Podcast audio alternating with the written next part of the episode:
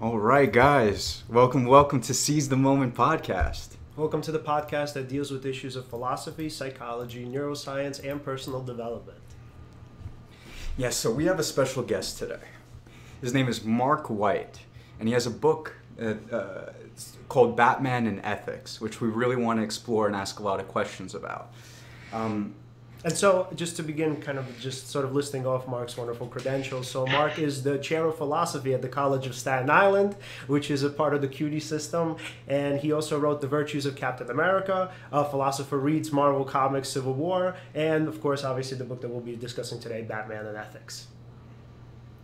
yeah, so um, hi, Mark. this Hi. is Alan. Hey. Hi. Um, I, I wanted to ask you uh, a question because I was doing a little research on your book before the podcast. Okay. Um, why, why doesn't Batman kill the Joker? well, my my contention is that well, let me let me frame why that question is interesting. Um, the the the way I wrote the book is the book is split into two halves. The first half deals with what Batman tries to do. In other words, what's his mission? Uh, the second half deals with what he will or will not do in pursuit of that mission.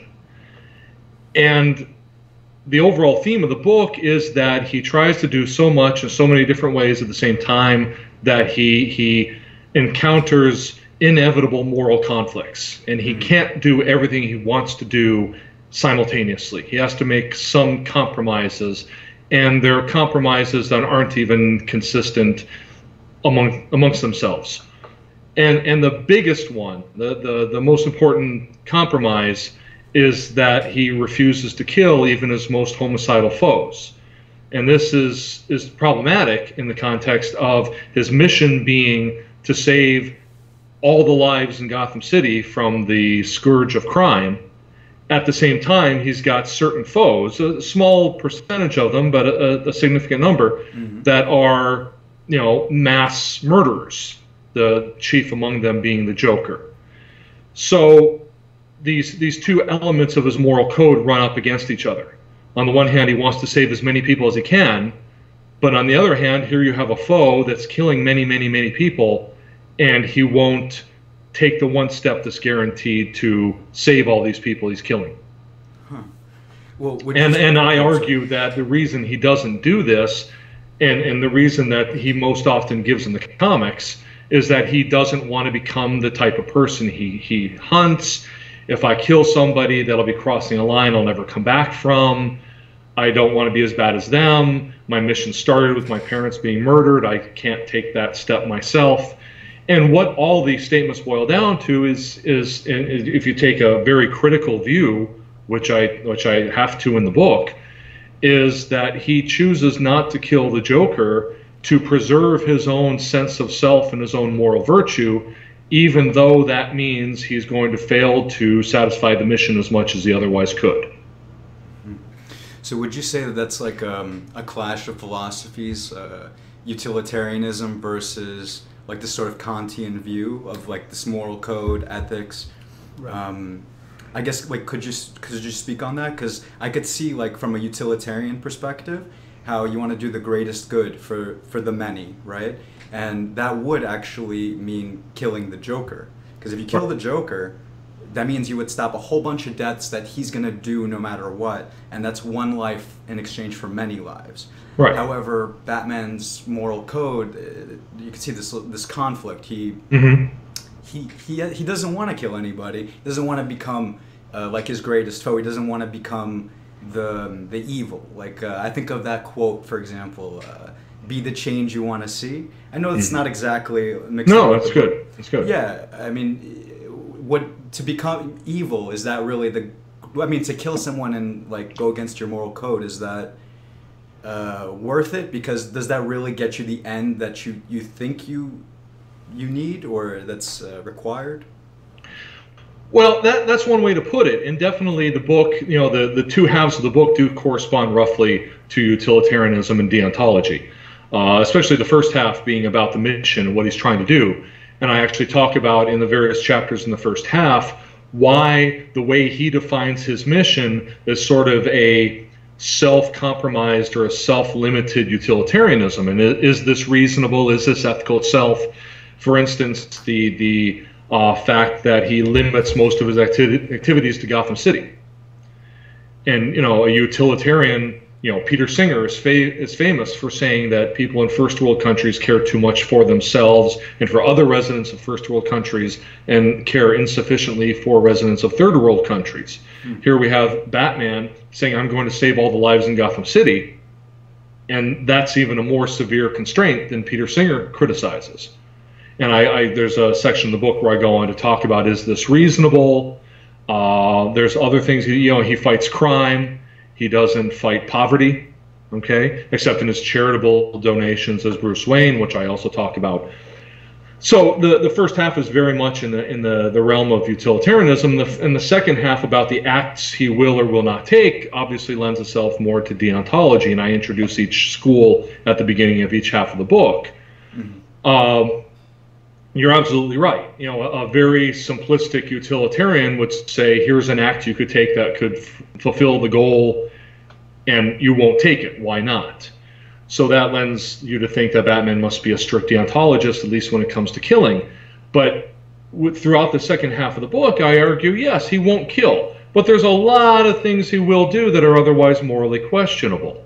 You know, he uses extreme violence uh, he uses extreme violence that often rises to the level of torture. He breaks the law with impunity. These are all things that are typically, in the in the context of deontology, thought to be wrong. And these are certainly things that he doesn't even blink at. In fact, you know, there's a lot of evidence in the comic I go over in my book that he enjoys the violence. And uh, Leslie Thompkins, who's who's throughout decades of the comics is sort of his the angel on the shoulder or another element of his conscience. Mm-hmm. He and she have have great discussions that I quote at length in the book uh, about you know his role in perpetuating the cycle of violence in Gotham City. And you know she says, "I hate what you do, but I'm glad you do it because you know we need it. And until we get to a the, a time when we don't need it, I have to admit you're necessary." And so it's interesting because I wonder, what do you think that prevents him that, from taking the next step? Because I mean, essentially, from kind of the discussion that we're having, it seems as though for Batman, kind of morality exists on the spectrum, and there's this sort of threshold that he isn't willing to cross. But I'm wondering, why not? I mean, if he's able to do all of these other things, why not sort of kill somebody for the greater good? Well, that's that's the point I make. Is yeah. is his the the way he combines the various elements of his moral code are not consistent. Yeah and and that's kind of the broader the, the, the broadest argument of the book is that even though Batman is a, a you know a great person, is a hero. He again he tries to do too much. It's not that he doesn't do enough. He tries to do too much. Tries to hold himself to too many different and inconsistent elements of a moral code mm-hmm. that he by necessity fails. Yeah. And what I say is that he needs to, you know, uh, better consolidate the elements of his moral code and, and you know in the meaningful sense of integrity. Right. he needs integrity between the elements of his moral code. And what i try to do is you know every time i write one of these books i try to, to make it applicable to the reader. And i say you know dear reader y- you and i also have inconsistent moral codes. Mm-hmm. you know it's not like my book on captain america i represented him as a moral exemplar and I said, you know, here's someone we can look up to that has an integrated moral code, that has all the elements of his of his moral personality are in balance and allows him to make uh, difficult calls and, and tragic dilemmas more easily because he's got this bedrock consistent moral foundation to build upon. But Batman doesn't. Right. And in that way, you know, Batman is it's just another way in which Batman is like the average person. I mean, everyone says that Batman is, is such a popular superhero because he's quote unquote just a guy. Right. You know, just a guy with an incredible amount of wealth. But other than that, just a guy. And, you know, if any of us cared that much, we could do the same thing within our means. Right. And so I say, with all these, you know, sort of normal guy aspects of him, again, besides his wealth, you know, the fact that he isn't morally consistent again gives us something to look to and say, hey, we're, we're kind of like him, but it's not something to aspire to. It's not something to, uh, you know, reach towards. It's something to say, hey, th- this is why he's a little messed up. Yeah. and you know I'm messed up too. So this is a way that you know I you know in so in criticizing Batman, I'm not criticizing Batman for the point of doing it. I'm criticizing Batman to say, hey, he's a kind of a normal person from this point of view, and we can learn from his inconsistent inconsistencies to try to make our moral life more consistent. And so, did you want to? Yeah, uh, so it's kind of like a cautionary tale in a way. Yeah, yeah. And in that way, it's again the opposite of my Captain America book, where I just represented him as this moral exemplar. And and the, the issue there was really is he too too virtuous? Is he is he perfect? Is he is it unreasonable to, to aspire to be like Captain America? And I argue that it, it, it isn't. That's not a concern. But Batman is the opposite. Batman, I thought, I thought actually at the end of the book, I have to do some uh, backpedaling in a way, and I have to say, listen, I've been very critical of this guy, but I don't want to make it sound like he's not a good person. I don't want to make it sound like he's not a hero. He is. He could just be an even better hero if he tried to reconcile the various elements of his moral personality. Yeah. And so, I mean, the thing that we tend to focus on on this show is especially kind of this idea of labeling and kind of like these labels of whether they're good or they're bad. Essentially, kind of, we both argue here that they're toxic. And so mm. I kind of wondered because we have this big contrast between Captain America and Batman. And I mean, Captain America, in some sense, is a very unrealistic sort of, as he's supposed to be, an unrealistic sort of being or superhero. Whereas Batman, I think, if we can kind of sort of, you know, sort of um, compare him to whatever society is actually like, is literally the best of us. So I wonder if, if let's say we think of ourselves as sort of moral creatures, do you think that it's sort of impossible for us to label ourselves as being, let's say, good or moral or ethical in any absolute sense, knowing that kind of the best of us, in this case Batman, actually can't be labeled as that? Uh, yeah, a couple. You touched on a lot of stuff there. Uh, your your general point, I absolutely agree. We, we we should be very hesitant to to apply labels you know absolutes like good or bad or, or good or evil or, or ethical or unethical or moral or immoral. You know i mean we're all human beings. We're all of limited strength and limited fortitude. I mean kant was very emphatic about this. He said only god and the angels are are perfect because they're holy. And human beings are, are on the one hand we're rational beings but on the other hand we're, we're, we're flesh creatures. We're animals and there's that constant struggle. We as as much as we may tr- try to do the right thing and adhere to the moral law and follow the duties as laid out by the categorical imperative, mm-hmm. you know, we can't. No one can do it perfectly.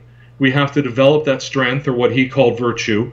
And, and by, by practice and by you know acknowledging the moral law and by checking ourselves and, and monitoring ourselves, we can only try to be better and and there's ways that he outlines to do that like you know practice and keep it in mind and such but you know no human being can ever be perfect yeah. and of, of course in the captain america book i argue that he's really not perfect and there's a re- recent video at the nerdsync website where, where the the host uh, Scott Niswander discusses this, and I, I, chime in a little bit. He, he draws on my work, which is which is wonderful. Uh, but you know, it, you know, true. Captain America is obviously more of a moral exemplar than Batman is, and you know, a case can be made. I, I wouldn't make it that he is portrayed as perfect and unreasonable. But on the other hand, what I said during Scott's video was that you know we, we need moral exemplars to be better. We, we you know if you're going to look up to somebody, they have to be up there. Yeah. And and the the problem is, we, you know, should they be you know too idealized? You know, too perfect is not correct. But you know, if they're too idealized, it can become impossible. I mean, you know, we all know that person, right? We all know the person in our life that that seems almost too good. You know, they're always helping out. They're never doing anything wrong, mm-hmm. and we think, wow, I, I can never be that person. And but but the problem is we don't we don't just give up because of that. You know, if that person can be that good, why can't we? Mm-hmm. And there's nothing about Captain America. I mean, you know, there, there was the super soldier serum and the Vita rays, all part of the Project Rebirth, you know, uh, process that made him physically the ideal, perfect human being. But that, you know, really didn't have that much effect on his moral personality. The reason that was given to him is because he already showed the virtues that he exemplified as Captain America. That just gave him the increased physical abilities to manifest those virtues in the real life. Yeah. So I, I, don't think his, you know, if we just, you know, obviously no, none of us can be as strong or as fast or as, as you know, skilled uh, combatant as Captain America. Well, you know, very few of us. but you know we can't there's no reason we can't try to be as good as he was because he was that way before the super soldier so, that, that, that, super soldier serum. Yeah say it- that 10 times is there fast. I have to so. Yeah, so um, yeah, I I, I, uh, I find that very interesting because just like Batman, uh, Steve Rogers or the Captain America character uh, is uh, he's a normal person as well. Uh, to your point, yeah, uh, before he, he exemplified all of those uh, virtues and, and um, integrity before the serum, Right. and in fact, you could argue uh, that the serum kind of just highlighted uh, those aspects about him because he could have used his power in uh, all kinds of ways, but making the choice to still be virtuous, to to be um, good, to adhere to a certain um, uh, to certain ideals. Uh, it's something that we can all do. I don't see why not. We don't have to be the same as him, of course. no but- no but yeah, just a normal person who decided to uh, take on that perspective, and we could definitely, in some ways, learn from that and apply it ourselves. Yeah. And, Yeah. and Right. so, so, Mark, uh, just really quickly, I wanted to ask you to please, for our audience, define kind of what the meaning of utilitarianism as opposed to deontology and obviously the categorical Oh, imperative. fair. Yep. Yeah, just in makes Oh case. wow. Okay. Um, well, um, I- I'm, I'm just afraid my philosopher friends will see this and go, well, you left out this point. I'm sure it'll be great. Well, utilitarianism is just generally the the system of ethics that says you should try to maximize the the total amount of good, uh, which is you know can be happiness, can be you know utility, which is a harder word to define, but just the the good the good in the world. You know, try to maximize that, and that's your main ethical concern. Uh, deontology would be an opposing school of ethics that identifies the, the goodness of actions in the actions themselves. So, for instance, one of the, the most um, common acts to compare them on, and you know, these often agree on the morality or immorality of actions, but not necessarily for the same reason. So, we take something like lying. Um, and you know, utilitarians would say lying is usually not good because the, the outcome is usually bad and but that leaves room for you know benevolent lies, white lies, harmless lies. Uh, deontologists would be more more likely to say that lies are wrong because they're deceptive, Yeah. because they're manipulative, because they're dishonest. And that, that kind of punts the football because then you have to say why are those things wrong? And at the end, a deontologist has to come to some, you know, essential moral, you know, basis for saying these, just like a utilitarian does for having to say the good is the most important thing. Yeah. But the, the, the what I take to be the core distinction between deontology and utilitarianism or consequentialism in general is that deontology locates the moral value of an act in some intrinsic property of the act itself. Mm-hmm. So lying is wrong because there's something about lying that makes it wrong, not because of what happens in the world when you lie. Right. That would be the consequences, and that's what a consequentialist would focus on. And what is the categorical imperative? the categorical imperative is Immanuel Kant's formalization of the moral law. And it, it results in three, anywhere from three to five formula. Uh, you know, the most the most commonly known one is the univer- universalization formula. Uh, that says, and, and sorry, Kant friends, I can't recite this word for word, but you know, you only take those actions which you can will to be a universal law. That you can say, well, you know, only do this thing if you can, you know, make it so that everyone can do it. Right. So in other words, don't carve out exceptions for yourself. If you want, if you want to lie about something, then you have to say, well, could everyone lie about this? Would that still make sense? And usually, the the categorical that categorical imperative applied to lying would say, you know, if I lied with impunity whenever it was in my interest, and I had to allow that everyone could lie with impunity whenever it was in their interest, then there'd be so much lying that no one would believe anybody, which would defeat the purpose of my lie. So it generates an inconsistency. And that's why, under that formula, lying is wrong. The, the, the uh, you know, I prefer the, the formula of respect version of the categorical imperative, which says act, you know, do not act in such a way that you use another person, you use the humanity in another person simply as a means while not at the same time as an end. Right. So, in other words, don't use people in a way that's coercive or deceitful. Right, or, or in a way that's one sided. I mean, because sort of when you kind of go in a little bit into psychology when it comes to narcissism, I mean, for the most part, it's like their argument is usually something along the lines of, well, we all use each other. Yes, I mean, that is to some extent true, but then we all Sure. give back to one another. And that's mm. sort of the thing that a kind of pathological narcissist isn't able to do. He's not able or willing, at least, to give back to another person. Right. Or at least, you know, it, it doesn't necessarily have to be reciprocal in that sense, just as long as there's reciprocal respect. Yeah. Okay? You know, I, I can use somebody to do me a favor.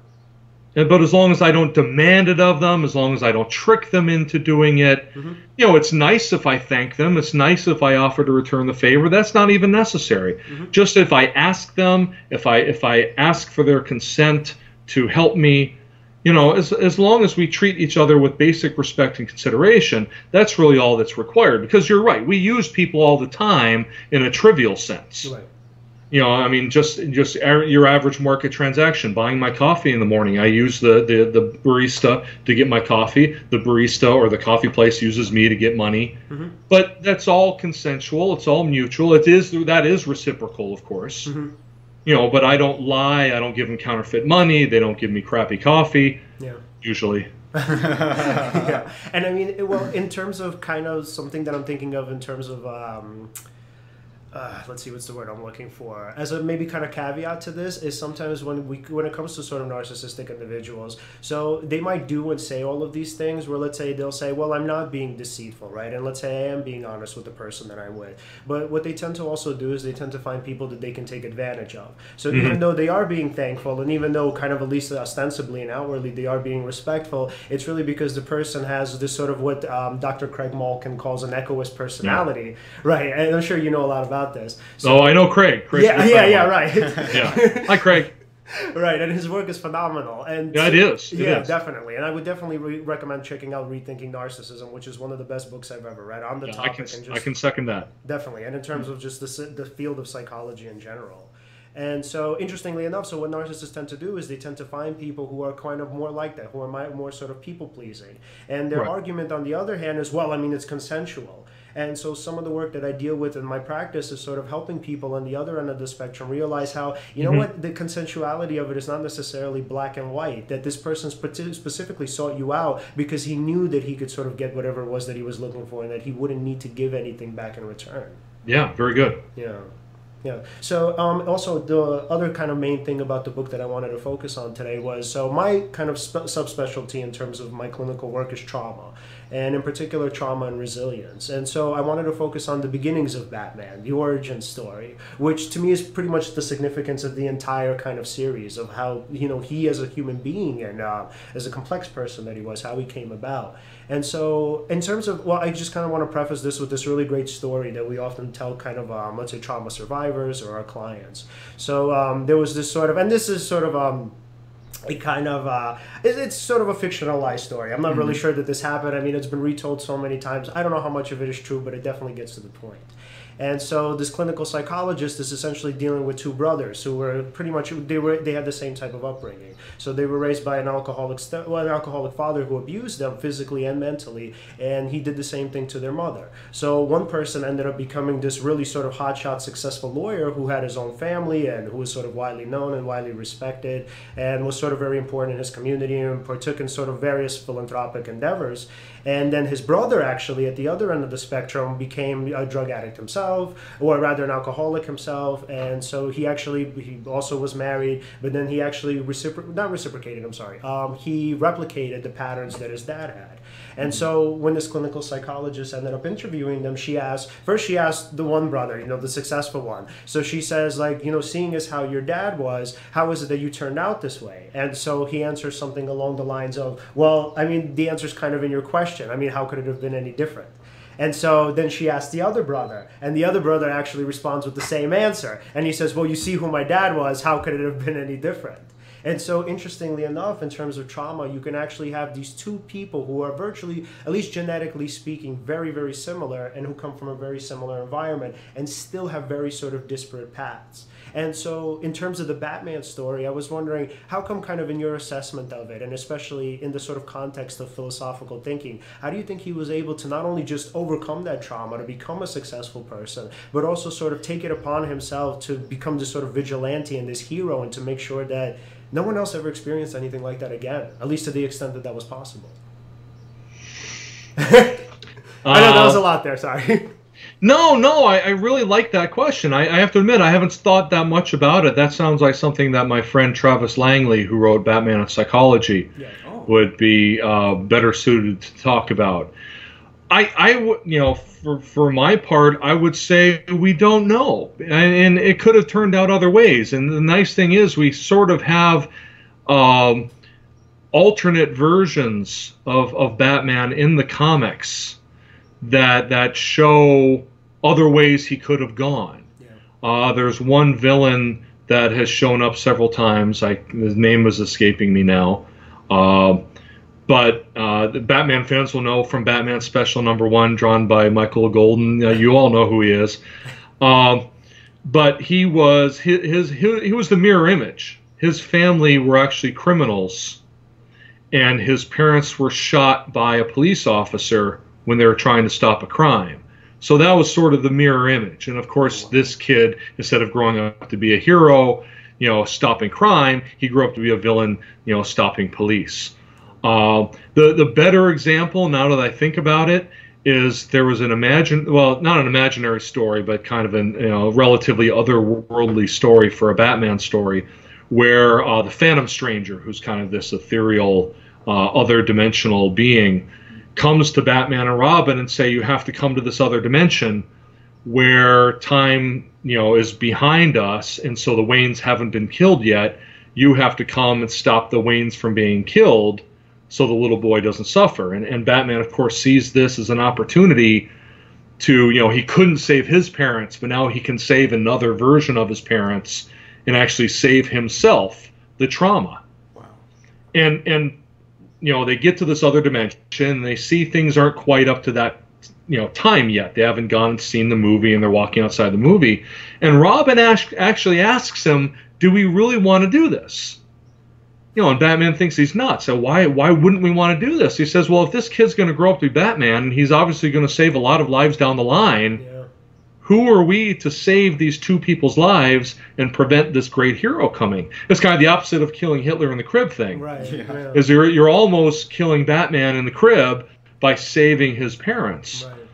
And in the end, you know, Batman realizes this, and this is another great moral conflict for Batman. You know, thanks a lot, Robin. Mm-hmm. But you know, in the end, they do save the Waynes. Yeah. And in the last page of the story, it shows what happens to the little Bruce Wayne, is that he still becomes Batman, Oh wow. but out of being inspired by the guy who saved his parents' life. wow. Yeah. that is really amazing.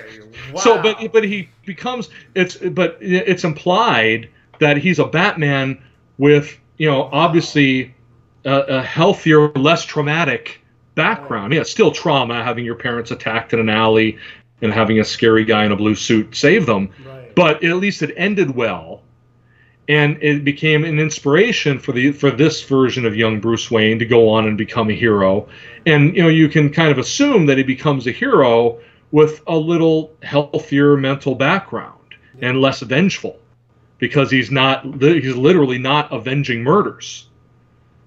Yeah. Wow, I, I was just I, I was floored by that. Oh my god, I need like a second. I want to read the comments. I wish I wrote all it, but you know, that was just wow. Oh my god, that was really amazing. I, I cited in the book. I can't again. I can't remember the issue number, but I, I cited in the book. Yeah, and I mean that really says a lot about a person. Sort of maybe not necessarily genetics, but their predisposition and the combination of their environment. Because I mean, I guess one could argue that Batman's upbringing up until that point, and even his relationship with Alfred, and obviously kind of in conjunction with having his parents saved in front of him, that could have kind of altogether been the sort of this the smoldering pot, right? That put together this person that became Batman. Yeah. So so Yeah. Wow. Yeah, because I mean, there's a there's a lot said in the comics, especially between Batman and Leslie Thompkins, who herself is a doctor. You know, Bruce Wayne's father was a doctor, Yeah. and so he gets a, a, a lot of his. He often says in the comics, you know, that I, I try to save people because that's what my father did, obviously in a different way. Mm-hmm. And Leslie Thompkins even at one point says that I think you could have been a brilliant doctor. Mm-hmm. And he says, Yeah, but this is what I was meant to do. I mean, I'm saving people my own way. I'm living up to my father's example. And so it's kind of like what you said. It's all these different things that merged together and just came out a particular way in the Bruce Wayne we know. And but they didn't have to come out that way. Yeah. I mean, in the alternate sort of comic or the alternate universe, I mean, I, this is going to be a simplistic question, but I definitely still want to ask it. Is Batman happier?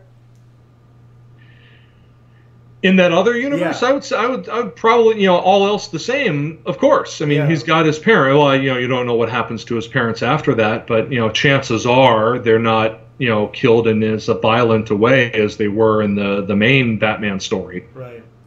So I, I would say that's why I said I, I said you know you presume that he's a little you know better mentally grounded Mm-hmm. and a, a little uh, even you know he can so you know a lot of contrast is drawn between Batman's first Robin Dick Grayson who grows up to be the hero Nightwing Mhm. and that he is kind of the softer side of Batman Yeah.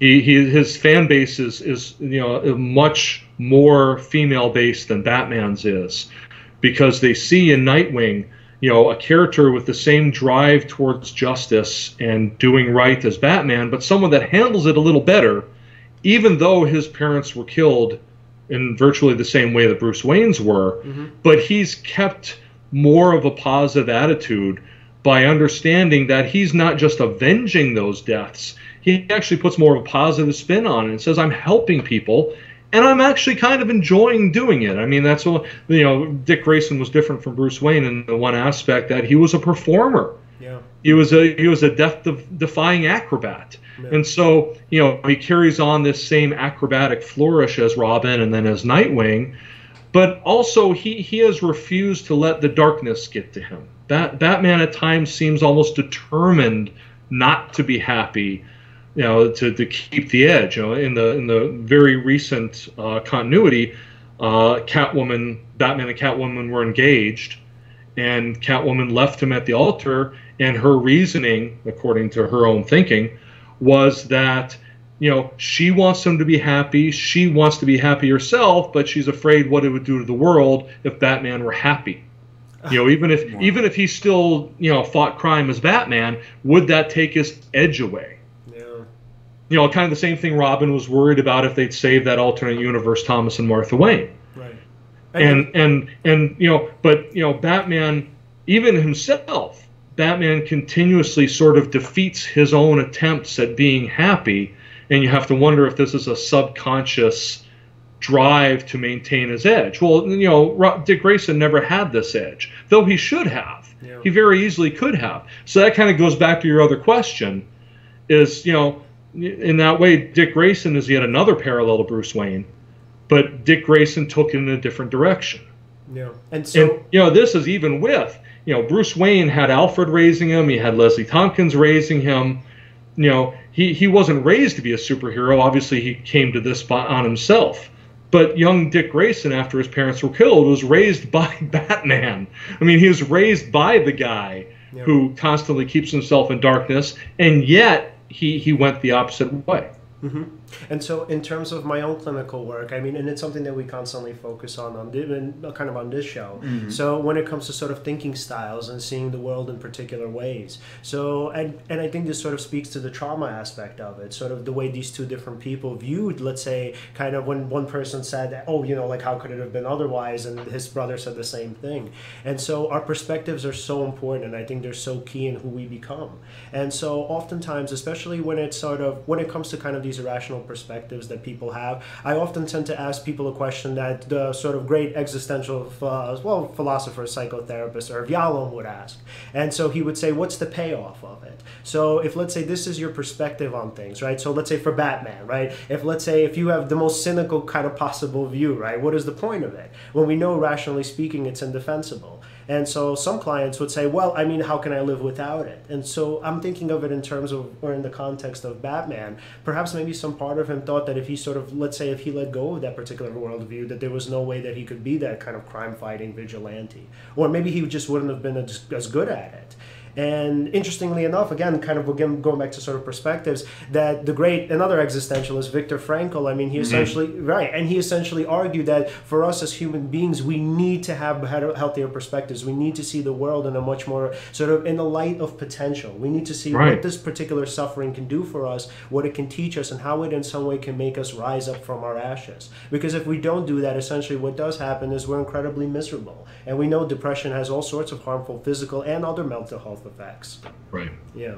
So I mean, so what do you think it was with Batman in terms of his world perception? What do you think that? How do you think he viewed other people? Because like from watching him, I can never get a sense of it. So on the one hand, it seems like he actually likes them and he wants to keep them alive. But then on the other hand, it seems like he sort of abhors him or abhors them and just doesn't really want anything to do with him. It's like there's this period of I remember of time where he was a complete recluse and he did just was completely disconnected from humanity. So it seems pretty complex. Yeah, yeah, it is. And uh, again, that's something I, I don't necessarily touch on that much. But the, the reclusiveness is just 100% dedication to the mission. Yeah. And, you know, he doesn't you know, there's there's lots of periods in the comics that he goes through where he drives away everybody except for Alfred maybe, but he drives away all the Robins, Nightwings, Batgirls, Huntresses, you know, all, all the all the Justice League, Superman, everybody that he usually works with, and he says it's just me, or you know, tells Alfred it's just me and you, yeah. and Alfred's great, and uh, but you know. Th- again, these are usually driven by, as well as his own anxieties and hangups. Just you know, he has to do whatever will will help him pursue the mission. The mission is everything, 100% dedication, and you know the the normal average person he doesn't have time for. And it's not that he looks down on them. I mean, he's devoted his life to helping them. Yeah. And and you know uh, a lot of the one part I asked I emphasize in the book because you know a, a, related ethical question that people always ask is aren't there better ways to help people with Wayne's fortune than dressing up like a bat and mm-hmm. building fancy machines? Mm-hmm.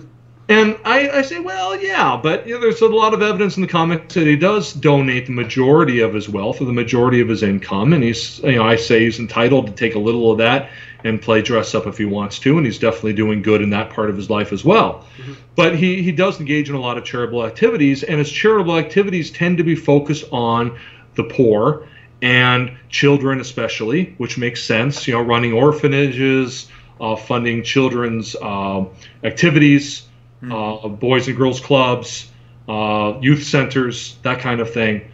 And you know, I, I think it's one of these things where he wants to help people, but he figures the best way he can help people is stay out of their lives. Just try to help them, mainly protect them. I talk about how his his version of utilitarianism is a very negative one he, he, he, you know, at least his activities as Batman are not geared towards making people's lives better. It's geared towards preventing people's lives from getting worse, mainly due to the effects of crime. While as Bruce Wayne, his charitable activities definitely help to make their lives better. So he's he's covering both bases in that way, which I don't think he gets enough credit for.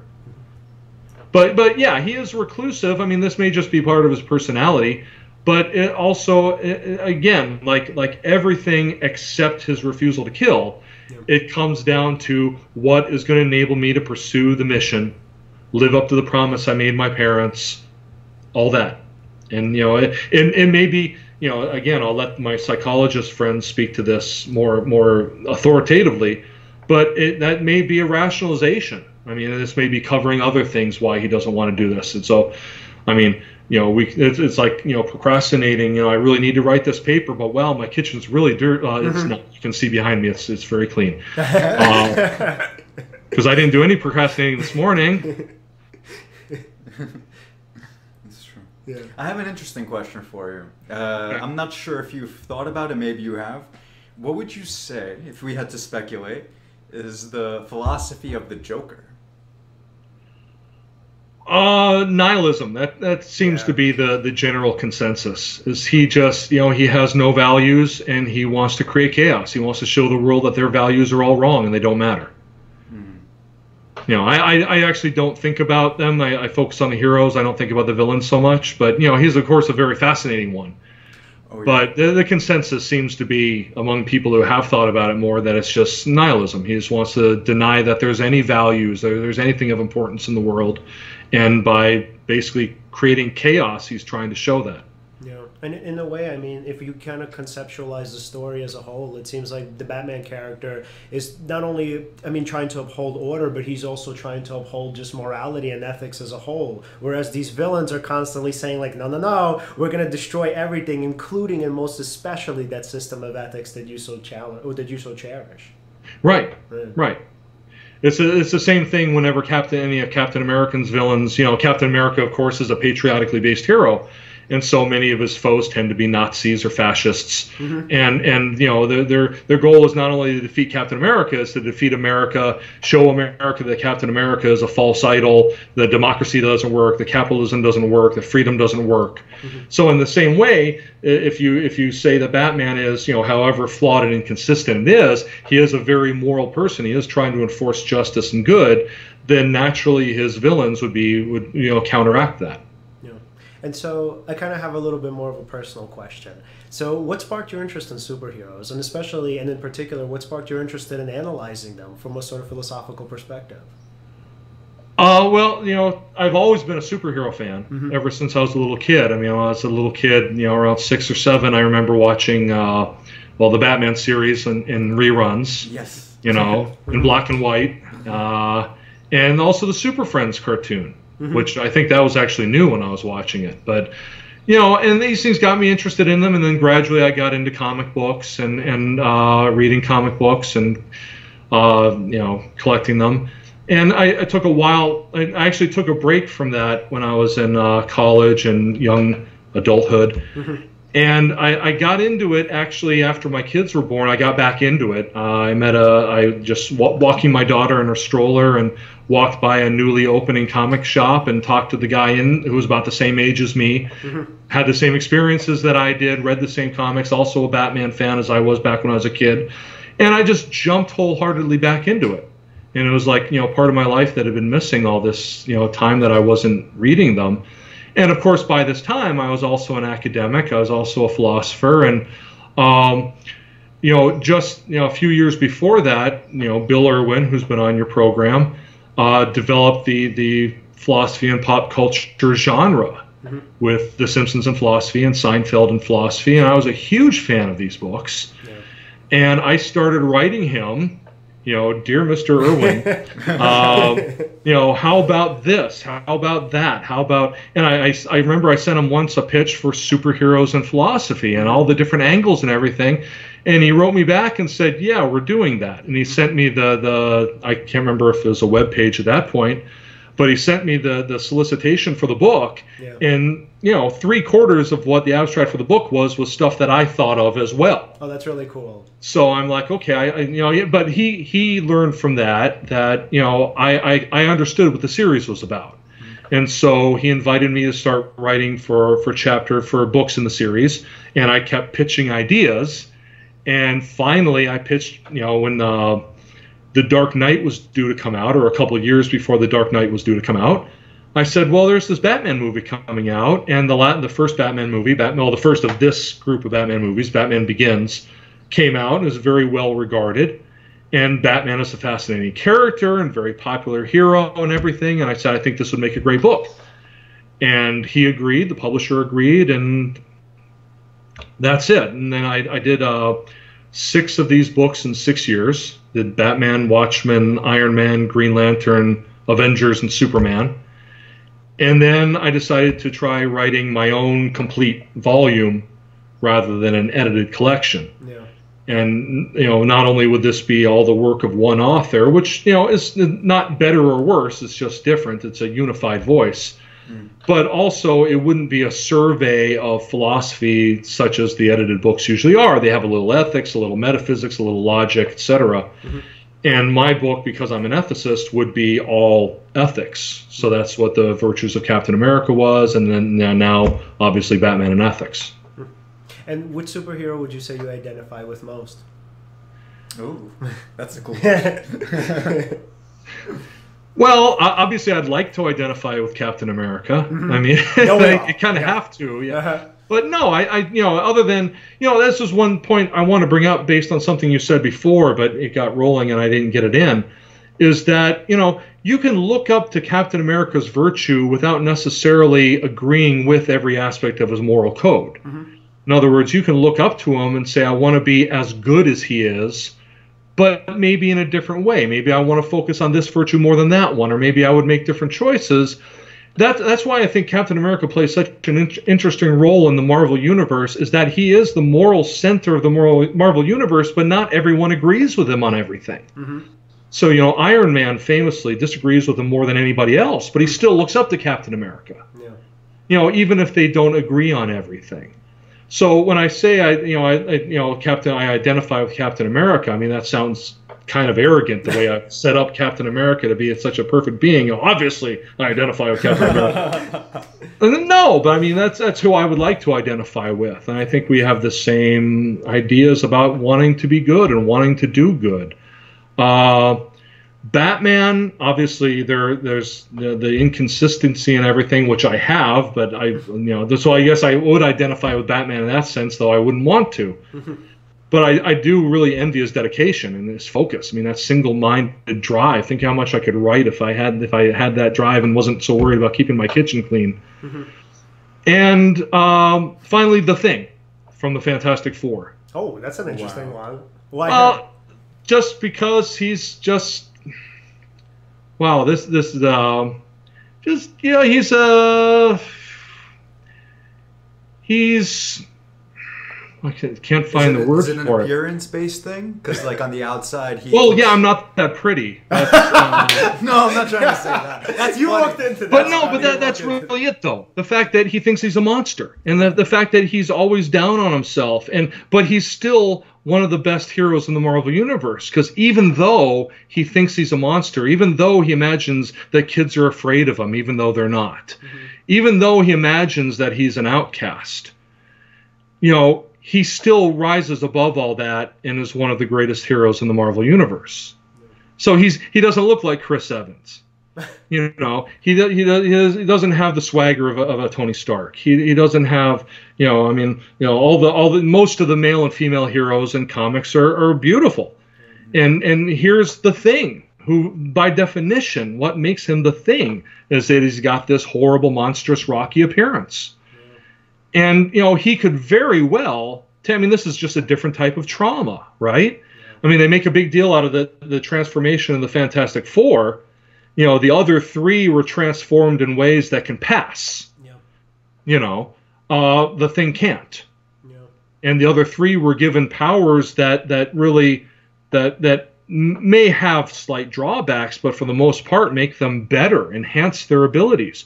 The thing got bigger and stronger but at a great cost, at least in his mind, yeah. at a great cost. And there's something about that, you know, kind of that that that persistent consciousness that you're flawed, or at least the impression, the self-impression that you're flawed, but you don't take that out on people. Yeah. You know, you don't take that, you know, as contrasted with Doctor Doom who wears the metal faceplate, mm-hmm. the, the Fantastic yep. Four, or, you know, is mm-hmm. behind me, um, who wears the faceplate to hide his his hideous, grotesque disfigurement. But the, the secret is that's been you know hinted at at the comics is originally his disfigurement was just a tiny scar. Yeah, his face. But he was so vain that he had to hide that, and of course, once he put the the molten mask on his face, it did scar his entire face. Oh, wow but the whole thing was initiated because he got a tiny little scar on his cheek and he was so vain he he had to hide this this this disfigurement as opposed to the thing who is literally a creature covered with rocks. But he doesn't take it out on anybody wow he he just goes out and even if people are scared even if people are run he's still trying to help people he's still trying to be a hero yeah and i would say that that also goes back to his perspective of what's important Right. Yeah. Wow, that's really incredible. And actually, if I recall, I, I used to watch the Fantastic Four uh, cartoon back in the day. Mm-hmm. And yeah, the thing he struggled with a lot of that stuff, like the way he appeared to people in the movies too. Um, and you'd see how he'd overcome that struggle by realizing what is right, what's the greater good, and he'd overcome those inner obstacles at the times when it was most needed. So I, I yeah, I can I can appreciate like why you you like him. I, I could see that. Um, for some reason, I don't know why I was thinking about Superman uh, as an interesting character because on the outside he's perfect, like he's physical perfection, right? But internally he's subject to a lot of emotional turmoil, uh, ebbs and flows, and stuff like that, and that is kind of his own worst enemy. So. Um, it's it's interesting because the thing on the outside doesn't look great, but internally his inner tu- turmoil is the thing that he has to get past, and that's kind of the same thing for Superman, even though Superman doesn't uh, definitely doesn't struggle with the same thing the thing struggles with in that sense. Um, but that's a totally that's a tangent right there. I was I don't know. I Okay. to get that out there. I was just thinking about No, Superman for some reason. Yeah, it's, well, Superman. Well, is- it is interesting. You know, I didn't- you just made me think of it. You know, Superman's main internal struggle, at least the last several decades, has has kind of almost been a, a Pinocchio, you know, thing. He wants to be human. I mean, he's not human. He wants to be human. I mean, you know, morally speaking, he's human. But he realizes that is that he's an alien, that he's more powerful than everybody, that he has to constantly watch himself. But he, he was raised to be a human by his parents, the Kents. yeah. And so, morally speaking, psychologically speaking, he's human, but you know, metaphysically speaking, of course, he's not. Mm-hmm. And so he's, you know, he wants to be a part of human society while at the same time he can't. And can't not only because he has to constantly watch his abilities, but because he feels responsibility to save people, to use his powers to save people. He can't just pass. Yeah. And while the the thing, he is human, but obviously doesn't look it. Mm-hmm. yeah. And so it's kind of a, a, a flip. That way. Which is interesting. Yeah. Yeah. And so, as kind of one of our final questions here, I would want to know from you, Mark. So, what do you think in terms of all of the superhero sort of stories and comic books? What do you, for you, obviously, subjectively speaking, what was the most valuable lesson that you've learned from any of them, or from all of them together? Oh wow. It's a good question. Yeah, that's. I, I think that you know, this is this is gonna this is gonna probably hopefully may, might sound cleverer than I meant it to be, but really, I mean, you know, a lot of times when we teach ethics and when we teach philosophy, we tend to do it in an overly simplistic way, especially if we're just teaching a one semester course to students, an intro to ethics, where we have to cover every every school of ethics in a week or two, Yeah. you know, a few hours of lecture, a couple readings, and you give a very simplistic view of it. And that's that's necessary. I mean, it's hard to do anything else. I'm not criticizing any of us, uh, you know, me or any of my other instructors in philosophy.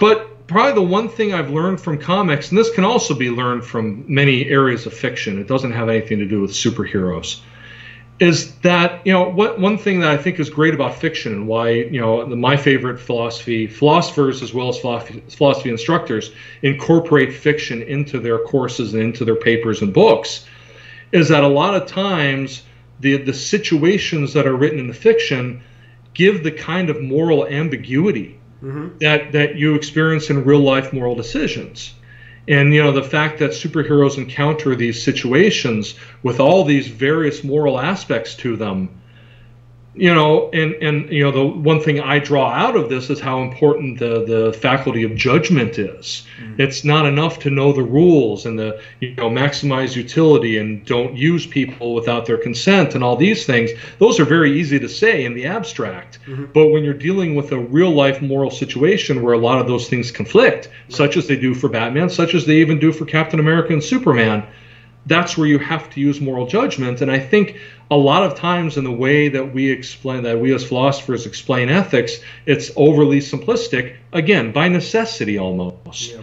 But the, the thing that I got from, from comic books is, you know, they're these huge, fantastical, blown up, exaggerated situations. But when you get down to their, the heart of them, they're, they're not that different from our average moral conflicts. And it shows how people can balance the various aspects of these moral dilemmas Well, through a, a fantastic, uh, entertaining story. yes, most definitely. That's actually honestly why I like superhero. I also read a lot of anime too. Uh, I know it's Hmm?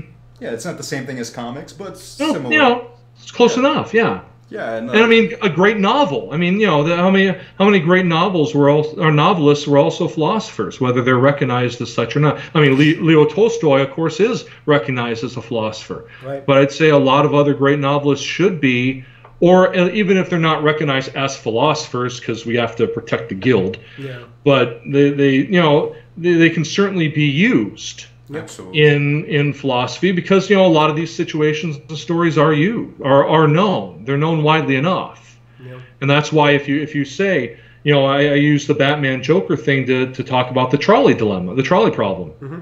And and the, the fact that you know do you do you kill the one person to save the five? And that's basically the same situation Batman's in do I kill the Joker to save the countless people he killed? So do I kill the one to save the many and you know there's a you know my original chapter in batman philosophy you know why doesn't batman kill the joker was a very simple you know comparison of this to the trolley problem.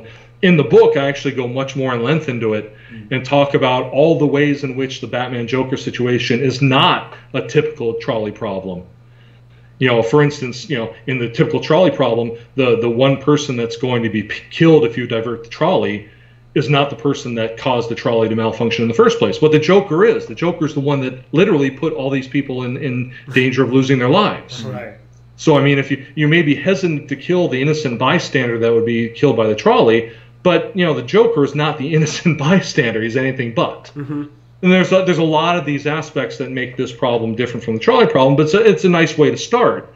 And again, takes that very simple thought experiment, which I think is fantastic on its own, and makes it richer through applying it to you know what is admittedly a fantastical fictional account. Yeah. And so, Alan, do you have any final questions for Mark before we go? Just that I'm just I'm not even a question. I'm actually super interested. Like from having you know listened to you talk, I'm like, oh, this is cool. It's kind of like listening to like one of my friends talk about uh, like uh, comics that they love, superheroes, that their ideas about that. Uh, but of course, from from an author, you know. But Well, that, that's one that's one thing that Bill Irwin taught me when I started writing for these books. One thing, you know, he had this this advice that he'd give new authors, and he'd say, "You're not writing a philosophy article. You're not writing a philosophy book. You're writing about something you love for people that love that thing, but you're teaching them a little philosophy in the way, uh, uh, you know, along the way." So, you know, he said, "Write like a fan." Uh huh. Wow. You know, don't hide the fact that you love this stuff. You know, relish in the fact that you love this stuff and use that excitement, use that enthusiasm to convey the philosophical ideas. Yeah. And that's what I've done ever since. So thank you, Bill. Yeah. and yeah, yeah You better be always- we're watching always grateful to Bill Irwin, yeah, most definitely. And so, Mark, is there any final thing that were final th- sort of ideas or thoughts that you want to share with our, audi- our audience before we go? Oh, I, I think I'm done. I think I'm out. this was a great talk, though. Well, yeah, I mean, wow, I'm so happy that you came on. Thank you again so, so much. and everybody Thank check Thank out you for Batman having- and Ethics and other works by Mark White. Yeah, most definitely. And so, All of and so I want to thank our audience for obviously tuning in. And so we have a lot of, I would say, not a lot, but a decent amount of sort of guests coming up, and mostly philosophers. And obviously, sort of, we're going to continue the trend. And Is so, that is that what those people are there for? yeah. Oh, okay. They're all waiting in line. Reading so- my stuff. You're making my kitchen messy. and then just so as a kind of uh, last plug or last advertisement for the show, I uh, I kind of advise everybody to check out a place called or a website called Pierre Viera that uh, that business that site and it's p e a r dot v e r a dot s i t e and so Viera does phenomenal catering, which obviously all of us have at some point, at least on this side of on this side of the show. I definitely have. She's yeah, great. yeah. So she does. Yeah, yeah. so she does phenomenal catering, and I definitely advise all of you guys to check it out. And what about that um, app that you were talking about for uh, psychologists, uh, Oh, psychotherapists use? Yes, so there's this really great app on top of that. So it's called Team Avo, as in avocado, A V A O. So it's T E A M, so avao.com. com, And so it's kind of like a Tinder service for therapists and clients. So clients would essentially sort of put in all of their, let's say, information. and, and so let's say the person on the other side or the people at the other side, they would actually try to match them with the best possible candidate in terms of therapists. So, and they could decline the match, they can accept the match, but the idea is that clients and therapists, well, mostly for clients, they get essentially the type of therapist that they're looking for. And it is like Tinder, but the beauty is, unlike, let's say, psychology today, right, where let's say it's very hard to actually get an appointment, with Team Avo, it's virtually simple, and then you have your sort of pick of therapists to choose from. So, Alan, any final thoughts? No, no, Mark. Just want to say thank you so much for coming on. It was a pleasure. Thank you. Yeah, Thank I you. ca- it was. I can't, I, I can't wait for our audience to hear this show. And have a great day. See You too. Bye, man. God, I hope I- And everybody, thanks for watching.